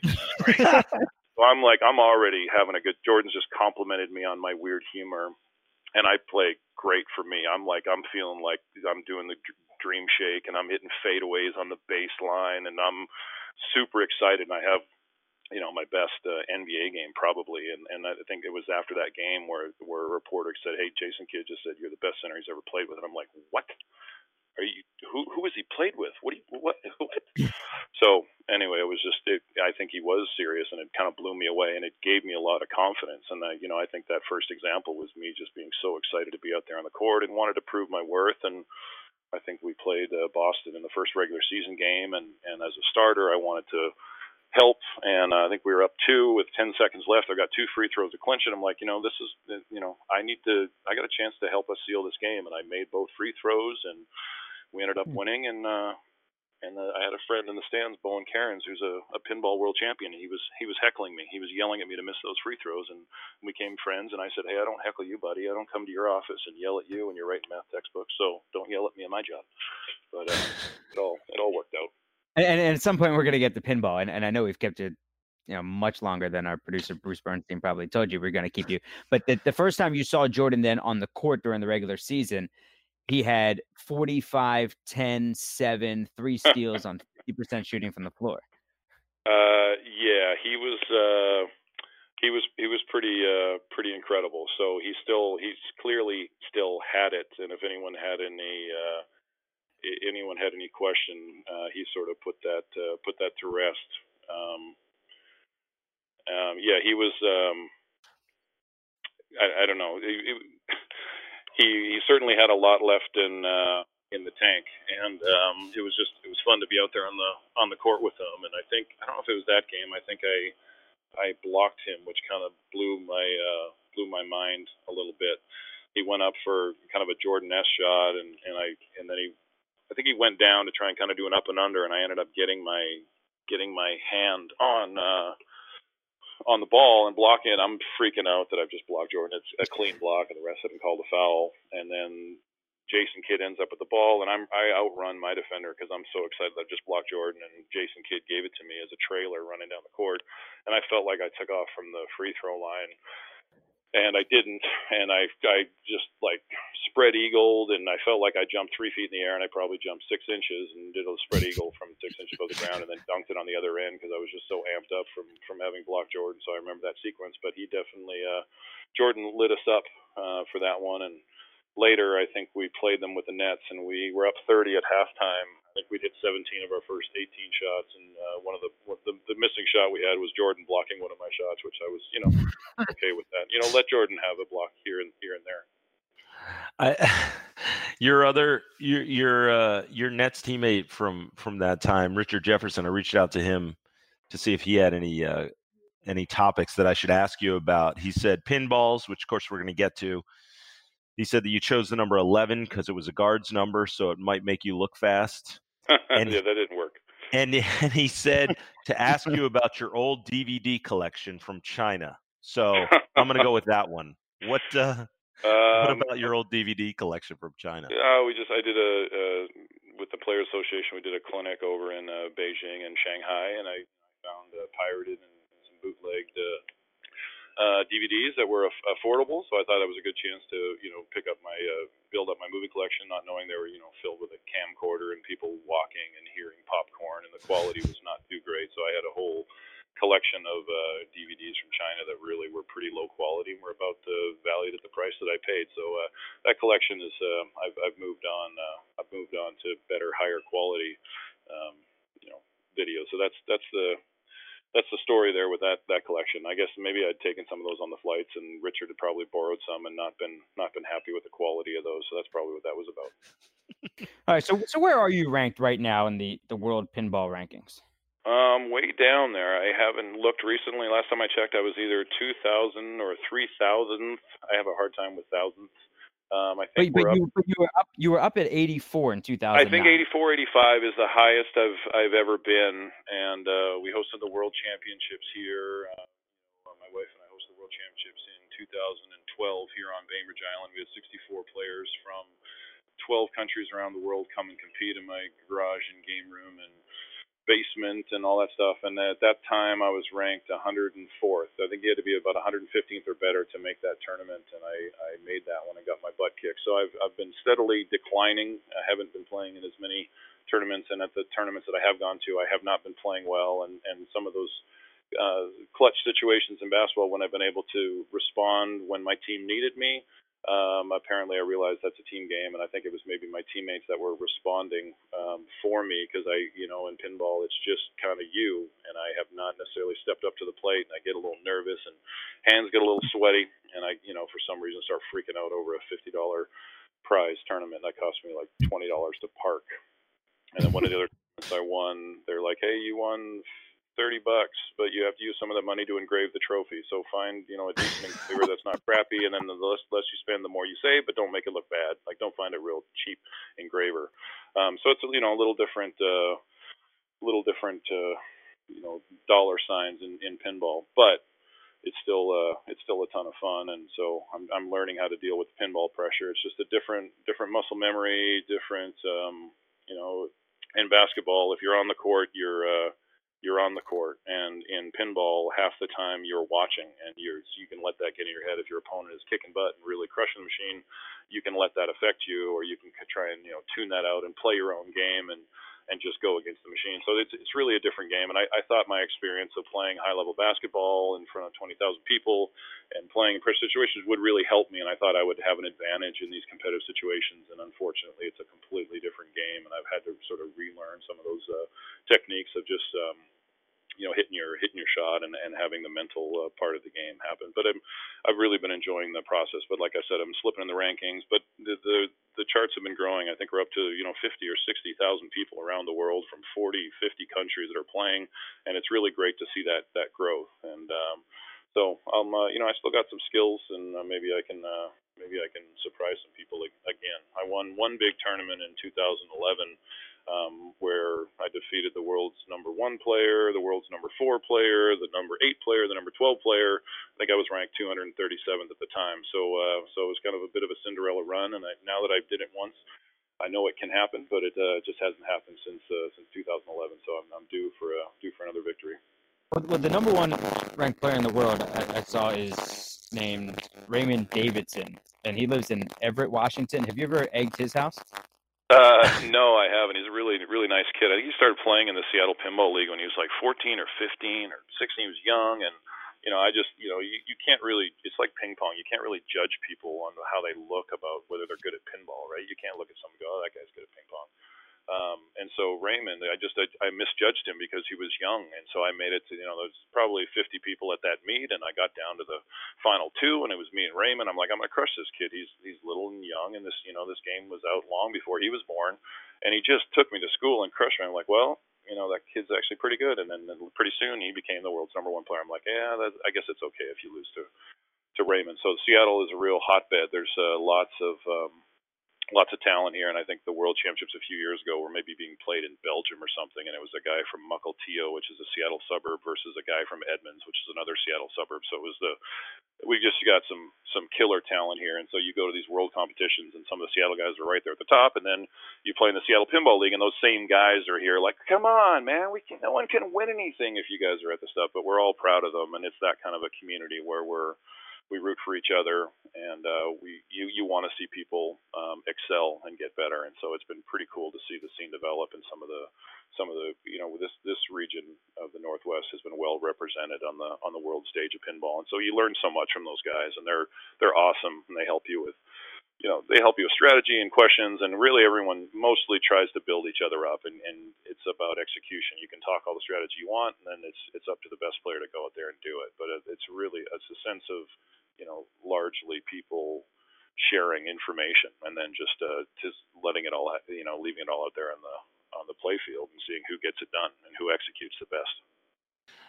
A lot of people can offer advice and strategy and uh, tips on on playing basketball, but you don't hear very often a tip on becoming a really good pinball player. So if you were going to give one piece of advice to someone in terms of improving their pinball game, what would it be?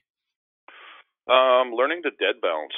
Um, that's been something that's really helped me, and that's it's it's counterintuitive, right? When most people, I have a lot of people come over here, and I want to introduce them to the game, and everyone's familiar with the concept, and at some point they've played pinball, and they just think, well, there's a ball, and there's these flippers, and there's a drain, and then we want to keep the ball out of it for as long as possible, keep it alive, keep it not dead, and then you start to realize there's a lot more strategy to that. There's an order, there is you know shoot this shot, and that leads to that. So you need to aim, and there's vectors, and it's you know a little bit like darts and a little bit like billiards.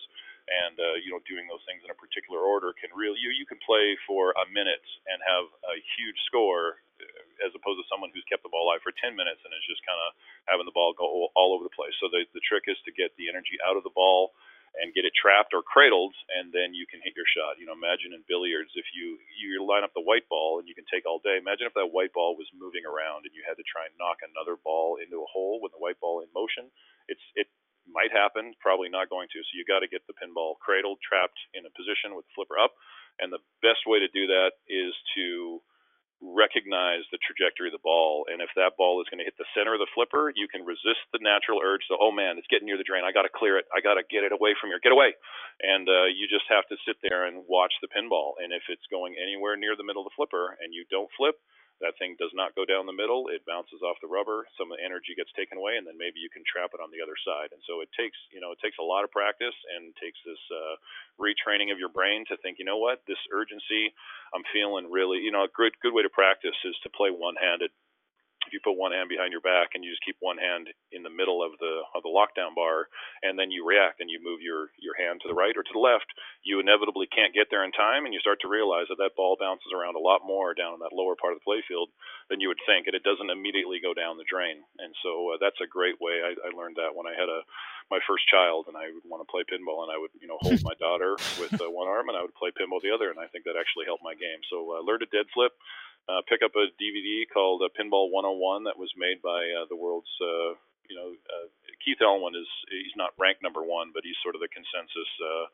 uh, you know, one of the greatest players of all time, and he did a pretty cool video called Pinball 101, and uh, uh, you can pick that up, and it makes pinball. You know, it's it's a kind of a dry thing, but it, the video does a good job of really breaking down some of the basics, and and um, and that I would recommend that to people. What's your what's your setup like at home? The full game room setup? Uh, it's pretty it's pretty awesome. It's like Chuck E. Cheese without the pizza, and then we just just order the pizza. Um, pin uh, got a Slurpee machine from 7-Eleven because I'm I really like those. Uh, there's pinballs. There is a skee ball machine. There's an air hockey. There's a an antique bowling machine that's 18 feet long from the 1960s. There's four Sega Daytona sit-down racing games, a couple sit-down racing games. There's uh, Super Checks bubble hockey. Uh, there's tons of. There's a horse racing game from like the fair where you roll a ball up and you, you talk smack with your friends. There's yeah, there's it's it's you guys got to come out. Will you, will you, will you, send us? Oh. Will you send us a video? Will you do a? Will you pan the room? Yeah, I can actually I can actually do that. I just uh, I just met a, a new friend. I was down in uh, Bend, Oregon, and had a chance to go to his uh, retro arcade, which I just fell in love with. It's like 80s music, 80s decor, 80s games, a new pinball, and a high scoreboard. And I was able to get two of the high scores up there, and had a chance to meet him. And uh, and I said, hey, if you're ever in Seattle, can you, you know, I'd love to have you, you know, return the hospitality. You, you've been such a good host here. Love your arcade. You know, come visit me. And he was like, yeah, I will. And then I sent him a couple videos, and he's like, I'm definitely coming.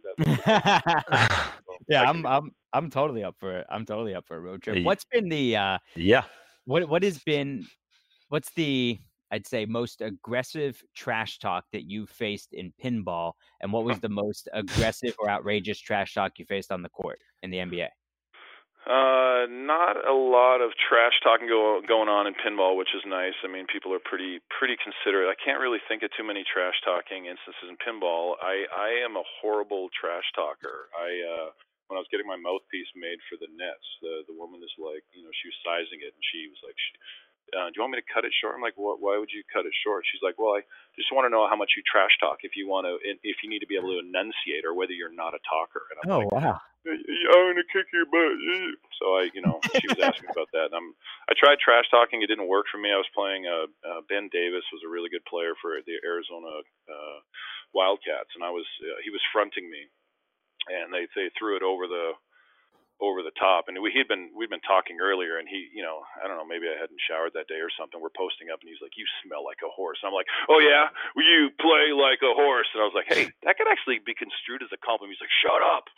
so I'm, you know, I'm like making fun of myself, and so I'm fronting him, and the pass is perfect, and I catch it, go, "Hey, yeah, you like that?" And then I blow the layup. I'm like, "Okay."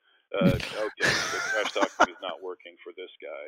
Um, yeah, so I did tell, what's his name's, uh, he was a played for the Celtics and uh and he was playing for his national Dino Ra- I think it was Dino Radja, I think. And, Hall of uh, Famer Dino Radja. yeah, I think it was Dino Radja. Smoker, Radja, and I Dino I, Radja. You know, I, I had a little extra incentive to try and block him because he was an NBA player, and I wanted to try and make a statement. I blocked. I was like, "Get that shit out of here!" And he looked at me like, "What?" do you-" I'm like, "I don't even know why I said that. I'm sorry. I have a lot of respect for you." And I, it was just super, super rude. And uh, I dunked on one guy on the in the uh, with the junior national team. I don't dunk on a lot of people, and I got him. And then I ran back down the court going, "Oh no, oh no, oh no!" And my buddy still makes fun of me. He's like, "Hey, what's up? Oh no, oh no!" So, yeah, uh, I'm not a good trash talker, so I just have to, I've got to just keep it in check. Did uh did, did KG KG or Shaq say ever say anything to you that made you? Uh, oh yeah? Shaq. Uh, yeah, I'll start with K, K uh, Kevin Garnett. You mean KG or? yeah, yeah. Yeah, so he he was growling at me like he he was making animal noises, and I was really confused. Like I don't know if it was a psychology thing. Obviously, I have a ton of respect for him and his ability. I couldn't understand why he was making the. He's like, and I'm like, this is freaking me out. And then it was an inbounds pass, and it was an important possession. He's like, there's no way you catch this ball. There's no there's no way. There's no way you're getting this ball. I'm like, hi, I'm gonna try and get it anyway, Kevin. And I went and I got it. He was making animal noises. It was kind of crazy. Um, you know, Shaq is awesome, and uh, we we lost one of those, you know, the the Nets final games, and and uh, I'm in the tunnel. It's a home building, and he's um, he's getting on the team bus as I as they pulled around my Porsche, and I don't know why I had a Porsche. I can only fit a portion of myself into it. I was I had to be a comportionist to get into it, but they, you know, valet comes and leaves the door open right in front of me. I'm about to get in it, and Shaq is just he's just a cool cat, man, and he's like, hey. Hey Todd, what what are you doing? I'm like, I'm a little starstruck. I'm like, I'm just gonna get in my car, Shaq, and drive. I'm just gonna drive home. He's like, That's not your car, man. Have the valet made a mistake. Have him bring your car around. It's not your car, buddy. And I'm like, It's my car. Bye, Shaq. See you in two days. And I just, you know, I just leave the scene in my car. And then now we jump center circle of the next finals game, and, and we're about to jump. And Shaq looks at me. He's like, Be careful. I'm like, Be careful. Like, is he gonna? He gonna hurt me? What does he mean? Be careful. And he follows up with, "Be careful driving home in that little car. I don't want to get hurt." And I'm like, "Man, you're cool." and then I, I think I don't in the finals. I I don't know if this is when it happened, but I hit a I hit a sweeping hook, and I, I did hit a nice one in the finals because I forgot he was guarding me. And I, I've been a scorer my whole life, and when I get the ball, I shoot the ball. I don't pass it. I had four assists my freshman year in college, five my sophomore year, 12 my junior, and 24 my junior. I did not like to share the ball. I like to shoot it, and that was just ingrained in me. So I get the ball, I forget Shaq's guarding me, and I go into my you know two step left hand hook, and I'm like halfway through it, I realize who I'm being guarded by. I'm like, what am I doing? It's too late. So somehow I got it, just, just missed his fingertips, and it rolled in, and I was like, oh, I was super impressed with myself. We run back down the court, and Shaq's like, "Hey man, that was a nice shot." I go, "I swear it won't happen again. I forgot you were guarding me. Don't worry, it won't happen again." But thank you. That's incredible, Todd. We we could talk to you forever, and when we make that road we trip have. up there, which Yeah, already. which You, you know you and I guys do, should. You won't. We will have a lot of fun. I, I, I'm going to kind of guarantee that, or it's your money back, and you don't need any quarters here. So come out here. We'll have a great time. I love. I'm gonna. I'm gonna I'm gonna fly out in the bathroom. Yeah, I'm gonna try do that. Yeah, just for that's an issue. posterity's sake. I Todd, we have we have one more question for you before I I head up to uh to Bainbridge Island and have you sign my May 2002 Slam magazine cover. Um, oh, nice. I- oh, that. Do you guys know that story? You probably. I don't know if you guys know that story. uh, go hit us with it. Okay, so so I'm you know I, I'm on the cover of that magazine, right? Because you have it, and I'm actually there. Isn't that awesome? I'm on the cover of Slam magazine, right? So I'm just like, this is awesome. I'm on the cover of Slam. I don't, I don't, you know, we've talked about this confident. I'm like, I don't belong on the cover. This is great. And so, uh, so I am.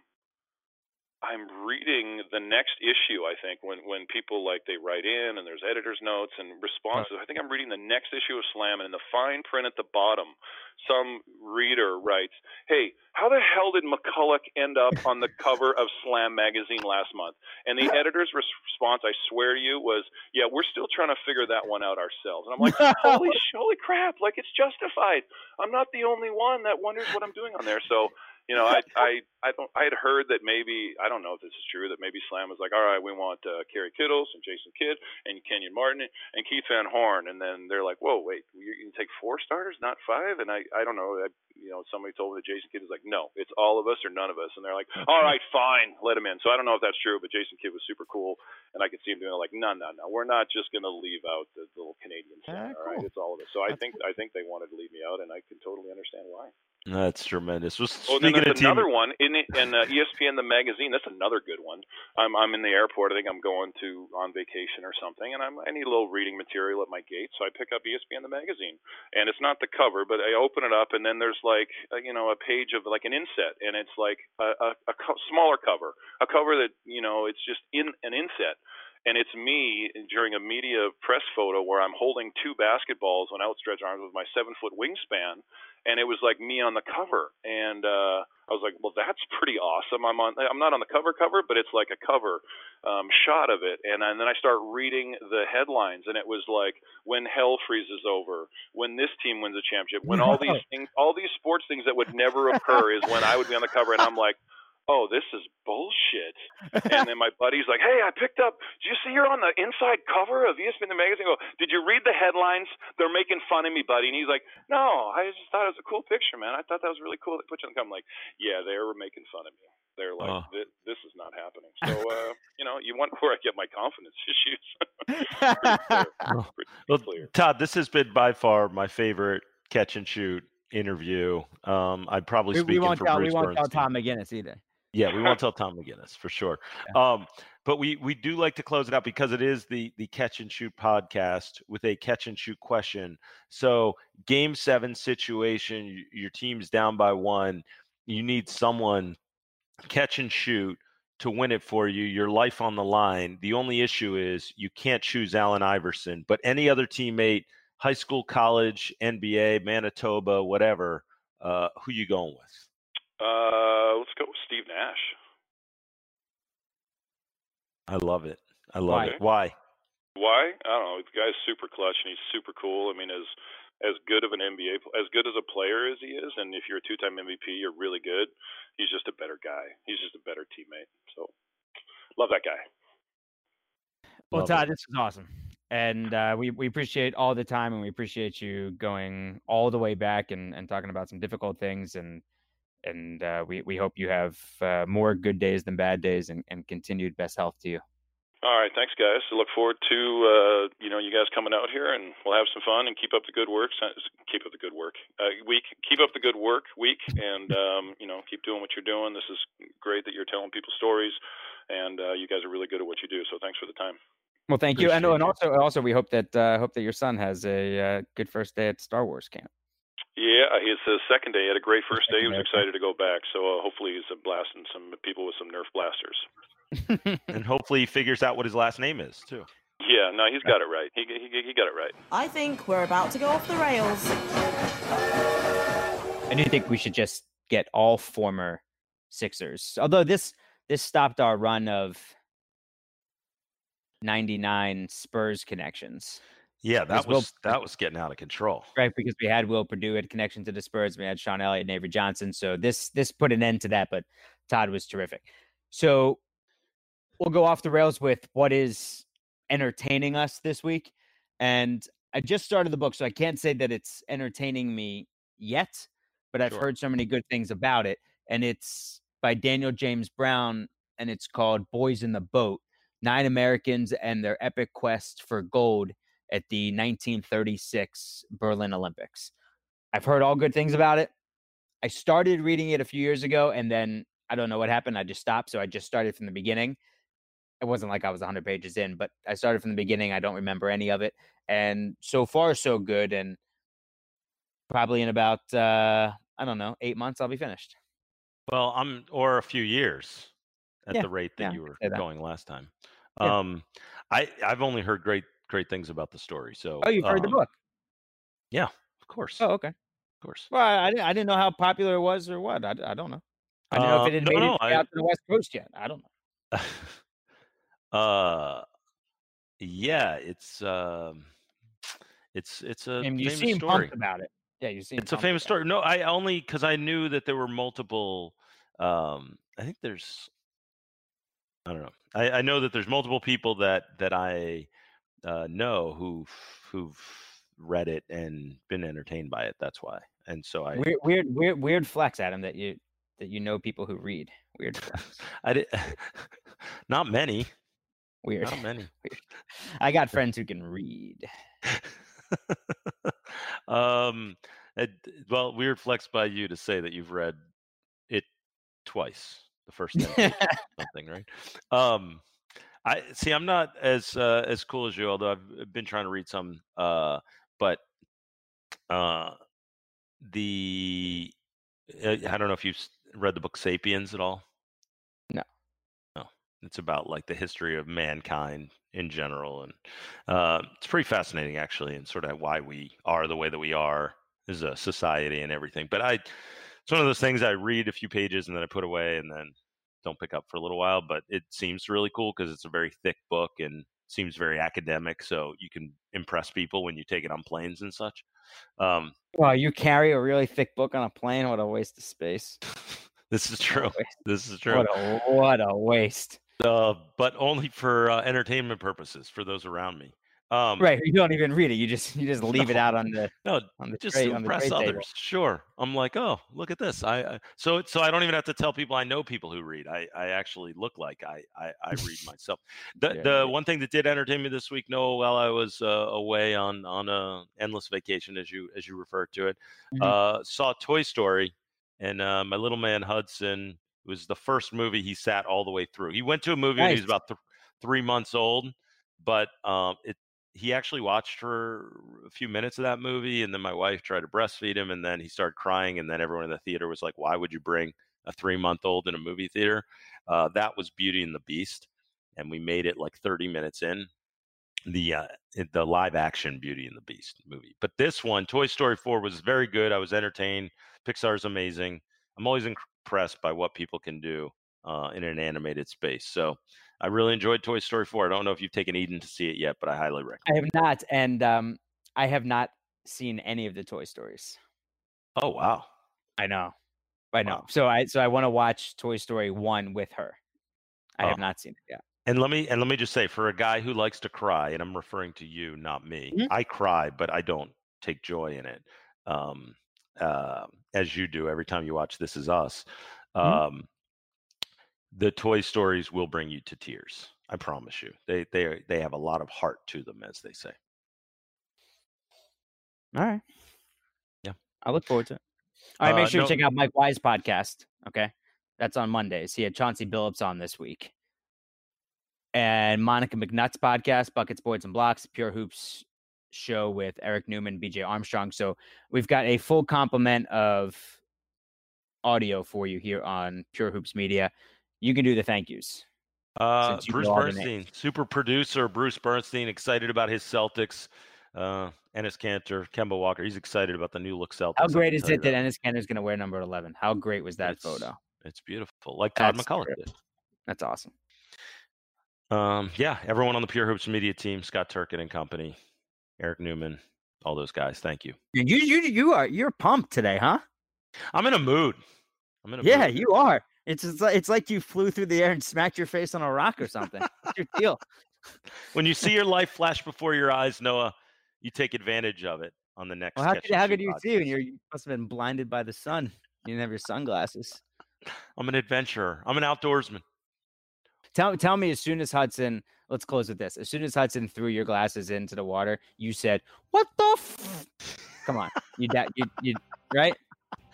It was some of that, but to be fair, the day before when we went to the pool that you had to take a gondola to at the top of a mountain, and these pictures are incredible. No, I'm gonna have to send you these. Yeah, Uh, I he bet it was kept- worth it. He kept throwing my sunglasses in the pool, and it sort of became a joke. So I was almost used to it. It was one of those things like, "Oh, you wanted to curse and you wanted to get mad, but you also realized that you made a game of it the day before and you made a huge mistake, and I'm paying dearly for it now. All right. Uh, Adam's never going to Niagara Falls with sunglasses on. Adam, thanks, pal. Talk to you next week. You're the best. The Catch and Shoot podcast is a presentation of Pure Hoops Media.